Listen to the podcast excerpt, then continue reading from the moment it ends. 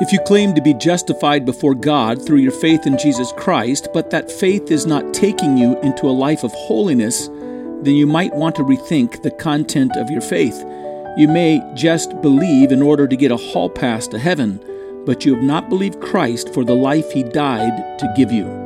Hello, everyone. Welcome to the Bread of Life, a ministry of Church Partnership Evangelism and the Bread of Life Fellowship in Boise, Idaho. Church Partnership Evangelism is working with pastors, leaders, and missionaries in countries around the world to direct them in raising up evangelists and disciple makers from within their own congregations. And God is blessing, and many are coming to Christ. Thanks for your prayers. To learn more about our ministries, go to traincpe.org or breadoflifeboise.org. Today we begin taking up the great chapter of Romans 6 here we learn right off the point from where our life in Christ begins. It begins in his death, it begins with us dying with him. What shall we say then? Shall we continue in sin that grace may abound? Certainly not. How shall we who died to sin live any longer in it? Martyn Lloyd-Jones had said that he didn't preach on the book of Romans until he felt that he understood Romans chapter 6. And it took a number of years until he felt like he had a grasp on what he thought was the most glorious chapter in the book of Romans, but that he didn't feel like he had a good knowledge of it. And when he finally felt that he gained a knowledge of Romans chapter 6, then he began preaching a series on Romans that lasted for 14 years, preaching on the book of Romans. But now we're just approaching this really wonderful chapter. And I have to say, that to some extent this was my conviction as well. I wasn't going to approach Romans until I understood this passage. And it wasn't until, in my mind, but a few years ago, that I, I, I finally felt like I, I had a clear understanding of the promise and the truth that's here before us. I may be presuming upon myself and thinking that. There are things I know I'm not entirely understanding, but still, this is a glorious chapter. And it begins to unleash promise to us, not only of what God does for us in saving us and delivering us from the penalty of sin, but what God now does and works to save us from the power of sin. How his salvation continues to work itself out progressively through our lives.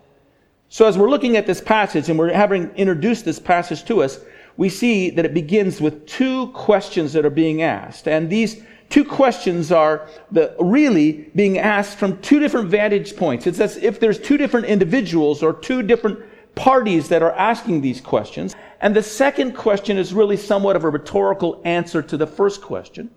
But there are two parties really that we might identify here. And the question that I want you to ask yourself as you're looking at this passage is which of these two questions are you asking? Which of these two questions commonly comes up in your own life? Which is the way in which you engage temptation and trials and difficulties. How do you calculate that? And what's the numbers that you run through your head as you work through and you calculate what your response is going to be? Is it the first question or is it the second question that's being asked here? Because, well, that's rather important. That's going to be rather telling about where you are in the state of your state of your life and the standing that you have or whether you have a standing or not in Jesus Christ. You'll remember that Paul is presenting the gospel to us in the book of Romans. His great intent is to make known to those that he's coming to the gospel that he's preached in all the other places in Europe and also the gospel that he shares. He's wanting to share with them and minister to them and then through them the gospel that he wants to minister to those that they're in association with. And so Paul has declared in Romans chapter 1 verses 16 and 17 in the very beginning of the passage, he says that he's a slave or servant of the gospel of Jesus Christ. And then in Romans 1 16 and 17, he declares that he's not ashamed of the gospel of Christ, for it's the power of God to salvation for everyone who believes, for the Jew first and also for the Greek. For in it the righteousness of God is revealed from faith to faith, as it is written, the just shall live by faith. Just prior to that, Paul has said that he's longing to come to these individuals that he might minister this gospel to them and through them bear fruit. See others come to Christ as well.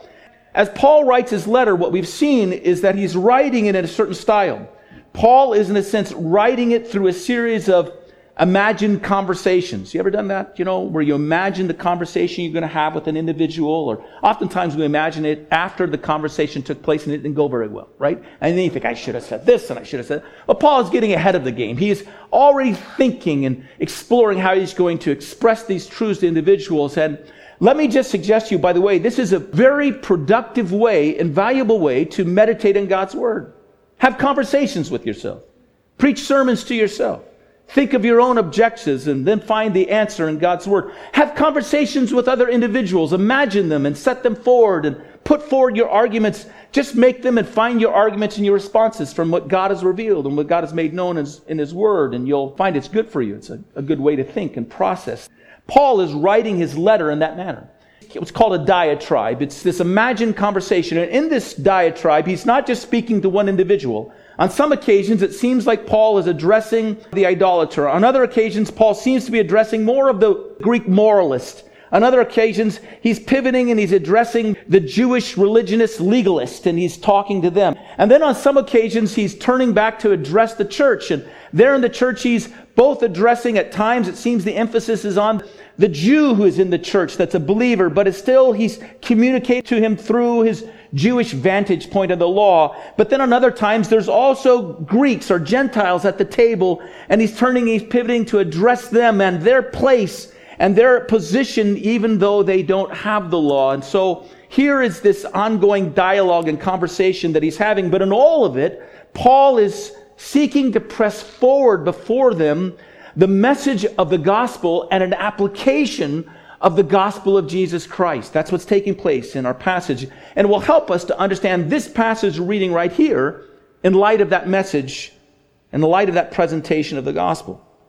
In these two verses, there is a gospel that's been laid out. And so let's put the context for what we're reading now. And Paul has basically said and laid out the gospel something like this We are all sinners. We are all under the judgment of God. We have all, in one way or another, suppressed in unrighteousness what God is making known of Himself and the truth that God is revealing to Himself. And our unrighteousness reveals in some a pagan idolatry. But if you think that you're above the judgment that comes upon the idolatrous pagans, you're no better even if you're a moralistic Greek, and you're in no better position even if you're a legalistic and religious Jew. The fact is that all these things and all these strategies that you have do not remove from you the trajectory of sin that is taking you deeper and deeper into depravity and deeper and deeper under God's judgment. The fact is that God has even given a law to you, Jews, but He's given that law to you only to make known and reveal to you the extent of your own sin. So that there's none righteous, no, not one. And misery and destruction is all our ways. And none of us truly seek to know or understand God. All of us before the law are guilty, and the whole world must be silent before God, recognizing their guilt. And as a result, there is no answer for the sinfulness in your life, and there's no answer for the judgment and death that's coming upon your life in your effort, in your labors, in your moral activities, in your religious activities. There's answer only in one place, and it's found in the atoning sacrifice that God in love has offered up to you through His Son, Jesus Christ. It's not in your moral works. It's not in your labor. It's not in the things you've tried to do you fail and you sin, and there's an answer only in one place. The answer is found in the free gift that God gives you through grace and Jesus Christ coming and suffering in your place and dying for your sins, even though you were a sinner and even though you were ungodly and even though you were even an enemy with God and under God's judgment. God loved you so much. And now we've come to a passage where Paul has demonstrated that in Adam, everyone has collapsed into this judgment and this condemnation and that it's universal and it is the condition of the whole world. And Paul says, however, this work that Jesus Christ has provided brings such an impact of grace and such an impact of life and benefit in the face of all that death that he has the power to and he will one day reverse the whole trajectory of the world and it'll bring a reign of complete righteousness over all of creation. And if you can believe that God will do that for all of creation, you can believe that he can do that for you. You can be assured that regardless of where you find yourself, regardless how broken your life is, regardless of the sin in your life, regardless of the things you've done wrong, at this very moment, you can trust in a Savior who by grace will bring it in abounding fashion to forgive you and cleanse you and transform you. Now that sounds wonderful.